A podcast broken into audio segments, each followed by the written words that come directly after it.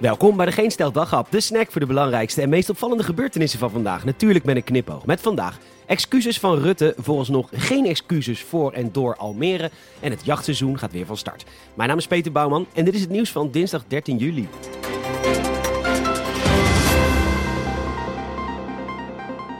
Nou, daar ging die geplande vakantie. Nederland wordt donkerrood op alle lijstjes. En dat betekent heerlijk een paar weken naar Spanje, waarvan je een paar weken in quarantaine mag. Terug naar Nederland en weer in quarantaine. En dit natuurlijk allemaal dankzij, je verwacht het niet, Hugo aftreden, de jongen.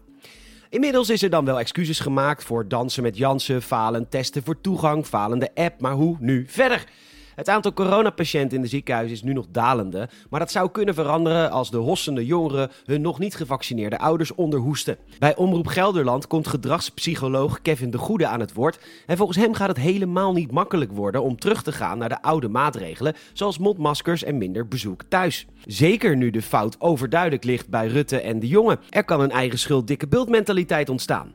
Nou ja, excuses is gekomen en ook Hugo de Jonge mocht wat zeggen. Onze reactie daarop is De ambtenaren in Almere hebben het druk. Ze hebben anderhalf jaar vakantie gehad, maar nu moet er worden ingehaald met betrekking tot paspoortaanvragen en dergelijke. En zullen ze nog geen seconde overwerken om die tekorten weg te werken.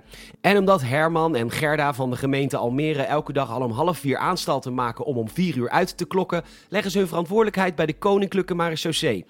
De gemeente Almere geeft mensen het advies om een nooddocument bij de militaire politie aan te vragen, omdat ze het zelf niet meer aankunnen. Bij de NOS reageert de marechaussee ontstemd. Normaliter krijgen ze 1 à 2 aanvragen voor nooddocumenten per week. En dat waren er vorige week 230, voornamelijk mensen uit, ja, je gunt het niemand, Almere. Jarenlange opleiding achter de rug, beveiliging van belangrijke gebouwen, grenzen, schietoefeningen, fysiek in topconditie. En dan wordt het je taak om Almeerders te helpen aan hun vakantietje Kos Kreta of Corfu afschuiven, opzadelen en wegkijken. Het kan. In Almere. Het jachtseizoen gaat weer van start en dat is volgens Omroep Gelderland, daar heb je ze weer, veel mensen een doorn in het oog. Want is het nog wel van deze tijd om de dierenstand met menselijk ingrijpen te bepalen? Volgens Faunabeheereenheid Gelderland moeten er het komende jachtseizoen 3000 edelherten, 703 damherten en 8800 wilde zwijnen worden geschoten.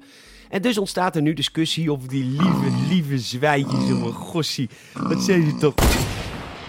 Nou, dat was de discussie weer. De Volkskrant stelt de vraag wat te doen als je peuter steeds buiten wegloopt.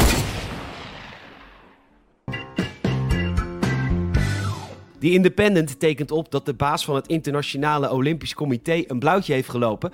De Duitse Thomas Bach zei het volgende: Our common target is safe and secure games for everybody, for the athletes and all the delegations, and most importantly also for the Chinese people, uh, Japanese people.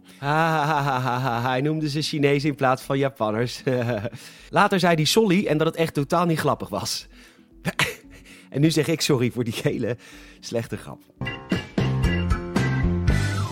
Het AD vraagt zich af of het eigenlijk wel nodig is om als basisschoolkind de leerkracht een cadeautje te geven aan het einde van het schooljaar. Conclusie: niet nodig, maar wel heel lief natuurlijk. Ik gaf mijn juffrouw Pannen met liefde het kookboek Pontje Minder en een jaar voorraad Oilo. Ja, was prachtig. Zat uh, tranen in de ogen. Zo lief. Bedankt voor het luisteren. Je zou het enorm helpen als je een vriend of vriendin vertelt over deze podcast, een hartje geeft in Spotify of ons een Apple Podcast review gunt. Vijf sterren alsjeblieft. Nogmaals bedankt voor het luisteren. Tot morgen.